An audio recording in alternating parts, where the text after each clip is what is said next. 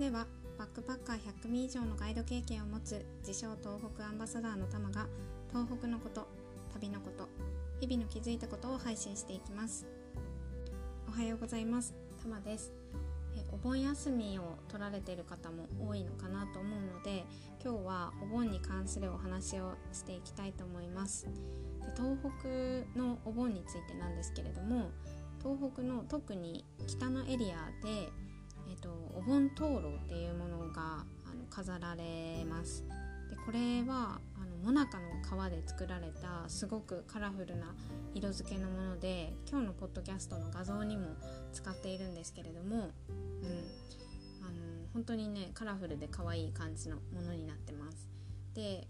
まあ、これはもなかで作られてるんですけど食用ではないのでちゃんと食べられませんみたいな印もあります。でもともとは農家の副業として作られていて、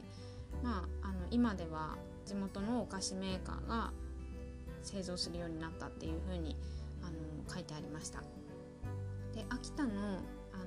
一部のエリアだとトロンコっていう名前で呼ばれることもあるそうです。うん、なんか名前もねちょっと可愛いですよね。うん、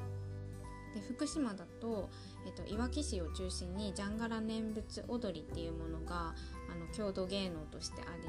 あってで鐘とか太鼓を鳴らしながら初盆を迎えたお家とかを回って供養するっていうのがあのやっているそうです。うん、こうやってあの東北でもそれぞれのエリアであのお盆の迎え方とか過ごし方っていうのは違ってくるんですけど皆さんの住んでるエリアとかではいかがでしょうか、うん、でお盆っていう文化があの日本だけかなと思う方もいると思うんですけどそうではなくってちょっと名前は違っても似たようなあの個人を供養するとか祀るっていうものをしている国は結構あって、まあ、中国とか台湾にもお盆にすごく似てる清明節っていう節句が4月にあるそうなんですね。でやることっていうのはお墓参りをしてあのお墓をきれいにして、まあ、地域によって冷たいものを食べたり春巻きのようなものを食べたりっていう風なあのものがあったりメキシメキシコの方でもあの死者の日っていうのを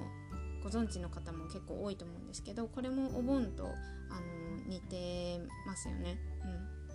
なんかこれはあのヒスパニックの要素とカトリックの要素がこう混じったお祭りのようなあの盛大な、ね、形で行われるものではあるんですけどあの、まあ、死者の魂がお墓の外に出てくるとか個人が好きだった食べ物とか飲み物を最大に備えるみたいなのはあの本当に日本のお盆とすごく似ているなと思います。うん、あのリメンバー・ミーっていう映画を見てそういうことを感じた人も結構多いんじゃないかなと思います。で祝日にまでなるって本当にその宗教が国に根付いているんだなっていうふうに感じました。なんか今だと本当にそこまで強い宗教観を持つ人も少なくなったような気はしているんですけど2018年の時点で宗教観とか宗教を持つ人っていうのは世界の84%っていう風に言われてます。まあ、でも、あのー、こういう風に何ですかねお盆を迎えるとかそういうのをまあ、儀式にのっとってやっている人が結構いるなっていうのを思うと、うん、宗教を持たないって思っている16%の中にも無意識だけどこうめちゃくちゃ宗教感が入っている生活を送ってるっていうこともあるのかなって思いました。うん、なんか最近宗教っていうものについて学んだりする機会もあって、うん、すごく深くて興味深いものだなっていうふうに思ってます、うん、皆さんは最近すごく気になるトピックとかはありますでしょうか、まあ、お盆の時期にお盆のお盆に関連することとか、まあ、自分の身に近いことを調べたりするとこう何もない時に調べるっていう時よりもすごい頭に入ってくるし感覚的に学べるっていうふうに思うのでおすすめです。うん、ということで今回は東北のお盆と宗教観についてちょっとお話をさせていただきました。最後まで聞いてくださってありがとうございました。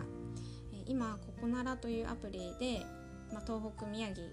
の旅の行き先提案サービスっていうのをやっています。で最新のサービスに関するお知らせとかは LINE 公式でもあの行っていますので興味がある方は是非お友達登録していただければと思います、はい、では今日も一日深呼吸をして心楽しく過ごしましょう。ではまた。バイ。